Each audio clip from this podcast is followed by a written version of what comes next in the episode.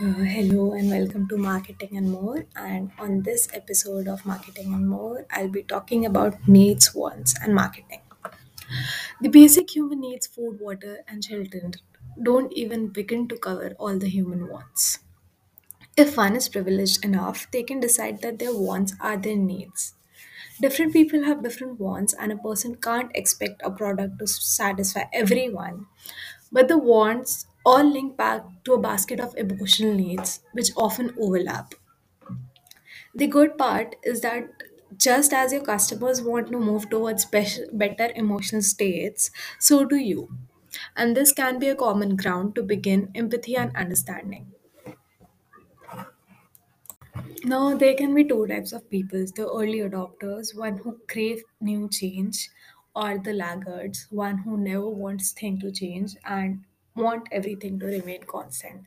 The early adopters are easily bored, and the laggards can are happy being bored. A marketer can assert research and time to dedicate which emotions of which people they want to serve and then develop their product or services story to fit those access. The only way to sustain and grow a venture is by making it irresistible to the customer's wants. The focus on the story and the people being served. Think about what they desire. Always take new extremes towards and move on towards the next better. Better doesn't always mean cheaper, or it doesn't necessarily always mean more expensive. It could mean a different story and a different scarcity A marketer should always observe, seek, connect, solve, assert, believe, and test in order to search for the next better. Take Starbucks for example. It is an ever expanding and global company with the highest market share amongst coffee shops in the US. Its coffee is not cheaper, but it is still preferred by a lot of people because it is irresistible.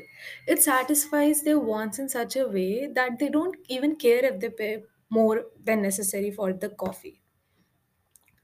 It makes them feel happy, and its services gives customers a fresh start to a rather dreadful and repetitive day for the most people. It makes them feel cared for and a little proud to be able to spend that kind of money on coffees.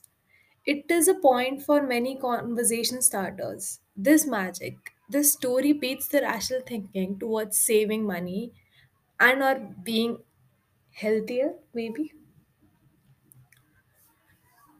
Starting from scratch to work on better and being wrong can be exhausting. And one will be wrong mostly, but not always. The easier way through this could be scrapbooking. It is an efficient alternative. Find things that you will think will attract your target customers and collect them from different businesses models, from different business models that inspire you and that you look up to. And then weave them into a new thing that you think will be right for your customers. This result will really be rational, but it will work and attract viable customers like the results of most crazy good ideas do. And that was all about today's podcast. Stay tuned for next episodes.